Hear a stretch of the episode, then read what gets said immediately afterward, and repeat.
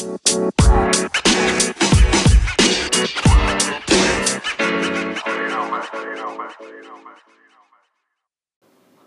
welcome back to my podcast Under Sofyan Podcast.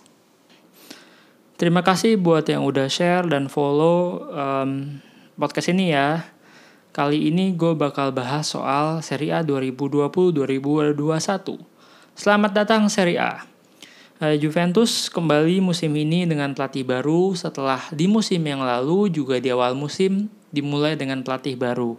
Kalau tahun lalu Sari yang berakhir dengan pemecatan, Walaupun menjuarai Serie A, tahun ini Pirlo diharapkan memulai periode baru rejuvenation layaknya Conte di 2011. Target tetap sama, Scudetto kali ini lebih spesial karena harusnya bakal jadi 10 Scudetto berturut-turut, rekor baru, dan gue yakin sih Juventus tetap bakal Scudetto karena nggak ada yang nggak mungkin um, sama ketika Juventus 2011 kemudian akhirnya menyemai rekor 5 kali beruntun di Serie A sebelumnya. Nah, buat gue rival terberat itu masih Atlanta, Milan, dan Inter. Dengan um, prestasi mereka di musim lalu, Atlanta makin apik tanpa banyak perubahan hanya menambah amunisi. Um, kemudian Milan, Milan juga melanjutkan tren positif mereka di musim lalu bersama Pioli terus tambah stay-nya Zlatan dan belanja pemain muda kayak Tonali, Ibrahim Diaz, terus tetap ada Theo Hernandez. Ya, ini bakal jadi peluang buat Milan kembali ke empat besar. Kemudian juga Inter. Inter beli Kolarov, um, Hakimi, wingback yang sesuai dengan skemanya Conte, serta makin padunya Lautaro sama Lukaku, bikin Inter tambah serem um, kuda hitam Roma sama Lazio uh, selalu bikin susah Juventus. Roma dengan owner baru lebih stabil juga harusnya. Um, walaupun kehilangan Zaniolo pasti berat buat Roma sih. Nah kalau Lazio ini uh, skuadnya berpengalaman nggak banyak berubah, selalu bikin susah. Tapi ke, apakah mereka akan um, berpeluang juara di musim depan? mungkin mungkin aja. Um, seri A seri A menurut gue udah makin makin kompetitif. Um, untuk jadi juara perjalanannya lebih panjang dan lebih berat. Jadi tapi gue tetap yakin Juventus yang juara. Um, tahun ini juga Benevento sama Crotone balik lagi ke Serie A setelah dua tahun absen terus ada Spezia yang juga untuk pertama kalinya tampil di Serie A nah kalau Juventus sendiri um, pasti kita semua mikir Pirlo, what to expect sih dari Pirlo gitu. Theoretically dia sih tahu dan mengerti apa yang dia mau dan dia udah mulai aplikasiin di lapangan walaupun kita cuma lihat di satu friendly match. Um, dia selalu bilang soal pemain itu bukan soal posisi tapi fungsi di lapangan makanya kita lihat kayak Danilo selama ini nggak disangka-sangka akhirnya sama Pirlo jadi center back gitu.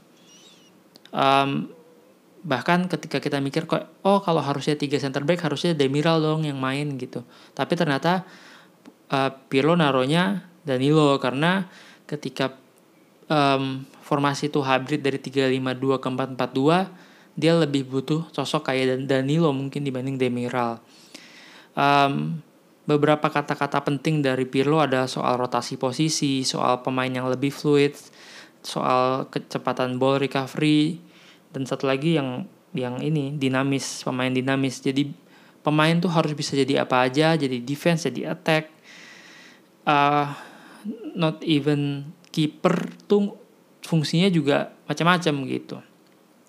Nah, apakah Pirlo menjadi solusi dari problem Juventus selama ini? ada gue list sekitar 5 lah problem besar Juventus. Nomor satu tuh man management. Um, menurut gue ini hal paling celaka dari Sari musim lalu tuh soal main manajemen. Dia kayak nggak bisa atau kayak frustasi nyampein apa yang dia mau ke pemain sehingga pemain juga kayak males-malesan main buat dia gitu. Nah, harapan gue sebagai former player juga legend gitu, alpha man lah. Pirlo ini terus pendampingnya juga uh, Igor Tudor, uh, asisten-asistennya tuh masih muda-muda harusnya lebih bisa ngasih empati ke pemain-pemain ini gitu. Sehingga pemain tuh bisa kayak I'm feeling good as a Juventus player gitu. Gue proud bangga dan senang memakai seragam Juventus dan main buat Juventus ini yang gak ada tahun lalu. Efeknya apa ke problem Juventus nomor 2 pemain main Juventus tuh tahun lalu kayak pemain kurang darah sama kurang gairah gitu. Nah gue harap tahun ini dengan skemanya Pirlo terus pemain-pemain muda kayak Kulusevski, Arthur Weston yang masih belum punya trofi piala di rumah itu masih kosong gitu. Jadi masih masih semangat lah buat buat ngisi trofi trofi di di rumahnya gitu. Jadi mainnya tuh habis-habisan mau belajar mau denger dan mau mempraktekkan apa yang Pirlo mau terus juga gue seneng Pellegrini tetap stay sama Juventus musim ini gue berharap as an Italian dia bisa masuk ke uh, ke tim Azzurri di Euro tahun depan dan bahkan bisa menggantikan Alessandro gitu. Um, nomor 4 adalah soal skill set. Seperti yang tahu Pirlo maunya dinamis tapi gue nggak yakin apakah Juventus tuh punya pemain yang skill setnya tuh bisa dinamis juga gitu. Um, in a way kalau Pirlo bisa menemukan sisi lain dari Bernadeschi, misalnya dari Ramsey, dari Rabiot gitu, dari Kulusevski, ya bisa jadi pemain-pemain inilah yang sangat dinamis terus bisa mengerti dan melaksanakan apa yang Pirlo mau di lapangan. Um, sehingga problem berikutnya yang tahun lalu adalah Ronaldo dan Dybala tuh kayak terisolasi di kotak pentil lawan tuh nggak kejadian lagi sekarang gitu. Semua pemain tuh bisa bantu attack, semua pemain tuh bisa bantu defense. Nah, problem yang terakhir yang paling banyak masalah adalah soal cedera. Uh, Juventus udah punya J medical, tapi pemain instead of cepet-cepet balik lagi ke lapangan malah betah stay di J medical.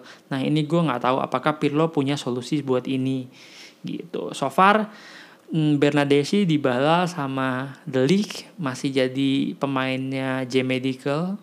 Alexandro juga entah kenapa kemarin di training tiba-tiba pindah dari Juventus ke J Medical gitu.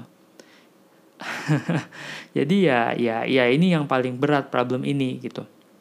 Nah, media menyamakan Pirlo dengan Trapattoni di tahun 76 waktu itu Juventus milih Trapattoni yang masih newbie uh, baru pengalaman jadi caretaker di Milan juga usianya 37 tahun waktu itu yang akhirnya menjadi legendary coach yang kita kenang sampai saat ini di uh, sejarahnya perjalanan sejarah Juventus gitu. Nah, um, kita bahas sekarang soal matchday 1. Um, 21 September jam 1.45 waktu Jakarta, Juventus bakal lawan Sampdoria di Allianz Stadium. Pertandingan ini um, menarik karena Juventus ngelawan Sampdoria-nya Ranieri. Ranieri sendiri pernah jadi pelatih di Juventus tahun 2007 sampai 2009. Salah satu pelatih paling berpengalaman di Serie A. Uh, so far udah ngelatih di 423 pertandingan di Serie A, sedangkan Pirlo 0. Tapi di dalam sejarahnya Juventus lawan Sampdoria ini kalau main di Allianz Stadium 6 pertandingan terakhir Juventus selalu menang well lima kali menang satu kali seri jadi nggak pernah kalah. Dan average selalu cetak at least 2 gol. Nah prediksi gue formasi yang dimainin tetap bakal 352 yang hybrid jadi 442 seperti uji coba kemarin. Um, dengan cederanya di bala di depan tuh uh, central forwardnya bakal Kulusevski sama Cristiano. Jadi kalau gue urut dari belakang kiper Zesni uh, tiga center back Danilo Bonucci Chiellini Kemudian lima di tengah, Cuadrado, Rabiot, Arthur, Ramsey, Pellegrini, di depan Kulusevski, Cristiano. Uh, fun fact, Juventus selalu menang di 57 dari 87 first game-nya di Serie A.